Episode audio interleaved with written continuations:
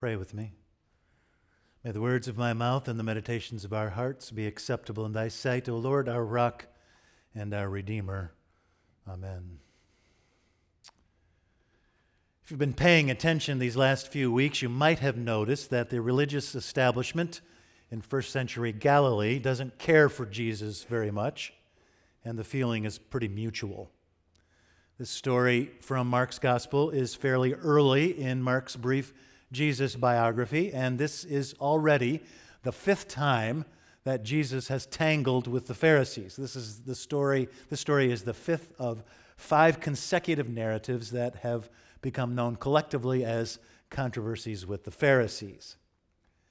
One Saturday, presumably like every other Sabbath in his brief existence, Jesus goes to the synagogue, presumably as a member of the congregation rather than as the presiding rabbi. And Mark tells us that at the congregation with Jesus that day was a man with a withered hand. That's all Mark tells us about that, just a withered hand. Maybe he had an agricultural accident that crushed his hand, or maybe he had a stroke that left his right arm dangling limp and loose and useless at his side. Mark also tells us that they watched him. Now, the antecedent referent for that plural pronoun is actually quite a ways back in the narrative, but there's no mystery about who they are. They are the scribes and the Pharisees, the respected religious authorities from the day, the vestry, the session, the trustees, the seminary professors. They watched him to see whether he would heal on the Sabbath so that they might accuse him. And Jesus knows they're watching him. So look what happens next he deliberately provokes this confrontation. He calls the man with the paralyzed hand up forward, front and center, and turns to his antagonists and says provocatively, Is it legal to heal or to kill on the Sabbath, to do good or to do harm? This shuts them up. For the moment, at least, they have nothing to say. And Mark tells us that Jesus is angry. He is grieved by their hardness of heart. This is one of only two places in this gospel where Mark tells us that Jesus is angry. So Jesus tells us that, so Mark tells us that Jesus tells the man with the, to, with the withered hand to stretch it out, and instantly it is made whole and well. Jesus heals this man's limp and lifeless limb, not out of kindness or compassion, but out of anger. And then Mark tells us that the Pharisees went out immediately. It's one of Mark's favorite words. The Pharisees went out immediately to conspire against him to discover how they might destroy him. This all happens in the third chapter of Mark's brief Jesus biography in the first few days of his public ministry. Jesus' grisly end is lurking already in his first beginnings like a sleeping but emergent malignancy. This miracle is less a kindness than an agenda. Jesus brings this whole mess upon himself with clear and deliberate intent, and he does it because he knows why he has come. He does it because he has a point to make. And his point is that the religion he was born to and raised in and loves more than anything else on earth has become twisted by upended priorities into an ugly caricature of its lovely origins. And sometimes the only way to make a point so clear that nobody will ever miss it is to sacrifice yourself on the sinister altar of towering error. It happens so quickly, we don't have a chance to stop it or so slowly and gradually it's invisible to the casual eye. Religion and human institutions of every kind, like, I don't know, Penn State or Syracuse University, become their own raison d'etre. Institutions forget why they exist and metastasize into dire pathologies. They begin to, to value their own survival over the individuals they were created to serve. The synagogue in Mark's story is a good example. They've let religious regulation trump human well being. Now, religious regulation is a good thing. It's a good thing to keep the Sabbath day holy, but not if it impedes human health. As Jesus put it elsewhere, the Sabbath was made for people and not people for the Sabbath. Winning football games or basketball games is a good thing. The value of a good athletic program to these universities is of incalculable worth, but not if it destroys your integrity, not if it crushes human individuals. And these guys in the synagogue are as tone deaf to the music of human community and as blind to their own common humanity as Bowden Gilpo and those sophomore frat boys at the University of Oklahoma. And universities and churches are just as guilty of this as the synagogue in Mark's story. A few years ago in Brazil, a young woman, 15 weeks pregnant, went to an abortion clinic to see if she could qualify for that procedure. In Brazil, the only reason you can get an abortion is in the case of rape or in the case when the mother's health is in jeopardy. And after much back and forth wrangling, the doctors finally dis- decided that she would qualify on both counts, and she received an abortion. But I misled you when I said that she was a young woman. She was nine years old. She was about four feet tall and weighed 79 pounds. She'd been raped by her stepfather, and she was carrying twins. When Archbishop Jose Cardoso Sobrinho heard about the abortion, he instantly excommunicated the doctors who performed it and the mother who allowed it.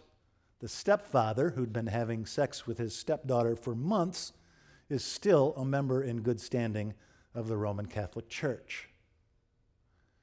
When the doctors told the archbishop that the girl's hips were too immature to deliver a baby, let alone twins, the archbishop said, Well, she could have had a cesarean. Jesus came announcing the kingdom of God, someone once said. Jesus came announcing the kingdom of God, but what appears is the church. Yes? A little bit of a disappointment sometimes. We need the church, we need our human institutions, our bureaucracies, our rules, our regulations. They're the only way we can do good on this earth. But without vigilance, Religion, for example, ossifies and becomes arthritic, sclerotic, and bureaucratic. It becomes moribund, mean, and mediocre, and loses sight of the lame, the least, the last, the lost, and the losers that Jesus entrusted to us. I got a pleasant phone call at the office this week. My friend Keith says, Let's go take in a show at Ravinia this summer. I said, Good idea, Keith. What do you want to see? see? And he says, You choose. Anything, I'll, I'll, I'll make it happen. What's your first choice? They just posted the schedule on the internet. So I look online, and I'm delighted to discover that at Ravinia this summer is one of my favorites, George Gershwin's opera, Porgy and Bess, directed by Bobby McFerrin. A couple of years ago, Porgy and Bess came to Broadway, and my wife gave me two tickets for my birthday, and it's one of the greatest birthday presents I've ever gotten. Audra McDonald was playing Bess. You know who Audra McDonald is? Probably the most beautiful and talented woman on the American stage just now. Six Tony Awards, more than anybody in history. And those of you who know the opera will know the song, Oh, Dr. Jesus. The pious Serena sings it for the broken, feverish Bess after she's had an encounter with this brutal man, Crown, her former lover. Oh, Dr. Jesus, who done trouble the water in the Sea of Galilee, and likewise who done cast the devils out of the afflicted time and time again. Oh, Dr. Jesus, what make you ain't lay your hand on this poor sister head? And chase the devil out of her down a steep place into the sea, like you used to do, time and time again. Life this poor cripple up out of the desk, sings Serena. Life this poor cripple up out of the dusk. Jesus came announcing the kingdom of God, but sometimes what appears is the kingdom of God. Porgy and Bess premiered in Boston and then on Broadway in September of 1935. Howard University professor Todd Duncan uh, debuted as Porgy, and Anne Brown played the role of Bess. Anne Brown was the first black voice student at Juilliard. The Metropolitan Opera House would not have a black singer for another 20 years. 1955, Marian Anderson. Did you know that the original name of Porgy and Bess was just Porgy? The role of Bess was very small originally, and then George Gershwin heard Anne Brown sing. And so he expanded the part of Bess, and Porgy became Porgy and Bess. She would go over to his apartment and sing as he sat at his piano and compose the score. George Gershwin, by the way, died of a brain tumor in 1937, a year after Porgy and Bess had opened on Broadway. He was 38 years old. Anne Brown was the only Bess he ever heard. So, in the spring of 1936, Porgy and Bess tour Philadelphia and Chicago and Pittsburgh, which were pretty black cities, even black back then. And then the show went on to the National Theater in Washington, D.C. And when Todd Duncan, Porgy, learned that black patrons were excluded from performances at the National Theater, he refused to step foot on the stage. So they made a compromise with him. They said black people can come to the Wednesday and Saturday matinees. This did not satisfy Dr. Duncan. He still refused to go on the stage. So they tried again. All right, black people can come to all performances, but they have to sit in the second balcony. And Dr. Duncan refused still to step on the stage. And so finally, the theater caved, and the National Theater in the national capital was finally integrated. Jesus came announcing the kingdom of God. And sometimes what appears is the kingdom of God. It's too bad it often happens outside the church, but still. Moribund, mean, and mediocre, much of the time, religion is an easy target. We'll always have the Pharisees to pick on, right? But what about Mother Mary? Mercifully, Mark lets the Pharisees off the hook a little bit by going next to another story of complete cluelessness. Jesus' life is so odd and hard and incomprehensible, even his mother doesn't understand him. You know, he keeps speaking to these demons, keeps having commerce with this invisible spirit world, and people think this is kind of weird. He not only talks about demons, he talks to them. And after a while, the whispers become louder and louder. He has gone out of his mind, they say.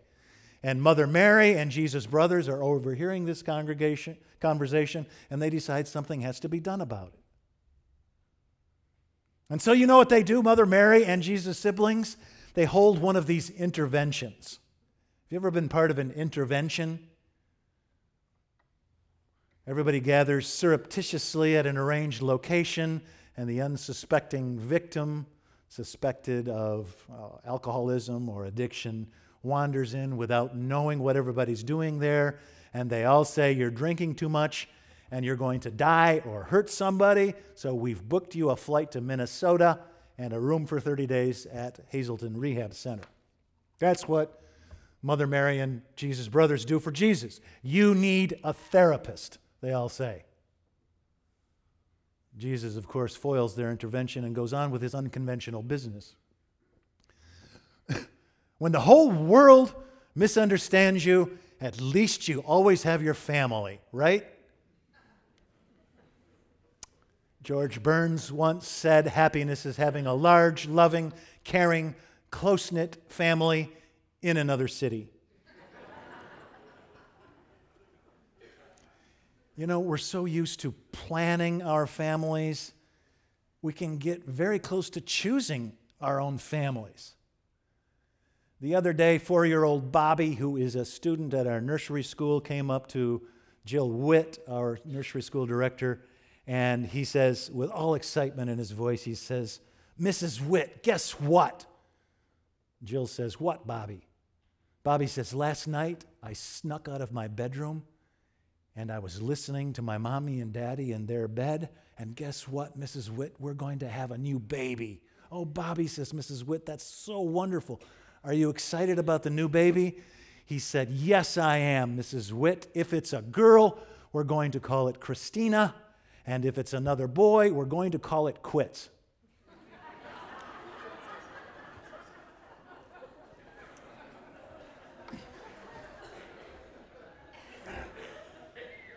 that, that didn't really happen. That's, that's, that's, that's, that's an apocryphal story. That story is apocryphal. But the Holy Family, there's no such thing as pre planning in the Holy Family. Jesus and Mary are thrust into each other's lives. You might ask, predictably, how could Saint Mary, how could Mother Mary misunderstand her beloved son so completely? But that's just the point. In Mark's gospel, she's not Saint Mary. In Mark's gospel, she's not the Virgin Mary. There is no Virgin Mother in this gospel. She gave birth to her son in just the old way. She's just a Palestinian peasant girl. There was no angel Gabriel telling her about the miraculous origin of this strange child. There were no wise men bringing gifts of gold and frankincense and myrrh. There were no adoring shepherds at that manger. There wasn't even a manger. He was just an ordinary carpenter's kid. And she has to try to figure out who he is. In the other Gospels, Mary is a saint. She's the first disciple. She's there every time he needs her, but not in this Gospel. He, he is her most beloved, but also most cryptic mystery. And that's why on the fourth Sunday of Lent, as we're making our way from his baptism in the Jordan to his death at Calvary, Mary is a good person for us to encounter because we have to figure him out too. What made us think it would be easy? There has never been anyone like him in the history of the world, and there will never be another. He is not from here. He crossed vast spans of nothingness in the far reaches of intergalactic space to love us into loveliness and to grace us into gracefulness. It's not easy to understand who He is and why He's come, but it is imperative. And so we will follow. And if we do, perhaps what will happen is what happened to this wonderful spiritual writer, Barbara Harrison, who says, I see him everywhere. For me, Jesus has gotten into everything. I see him in the timely, unaffected gestures of friendship and in the unruly passions of human love. I see him in the face of a doctor who unexpectedly entered my life at a time when I thought I had little life left. I saw him once and will see him forever in a dead teacher of mine who rescued my injured spirit. I see him in my daughter's merry eyes and in the merry play of her mind. I see him in my son's hands, the hands of a painter who loves the given world. I try to see him in the poor. I make no claim to living a good life. I only know that I would live a worse life without him, and I would always be lonely in the name of the Father, and the Son, and the Holy Ghost. Amen.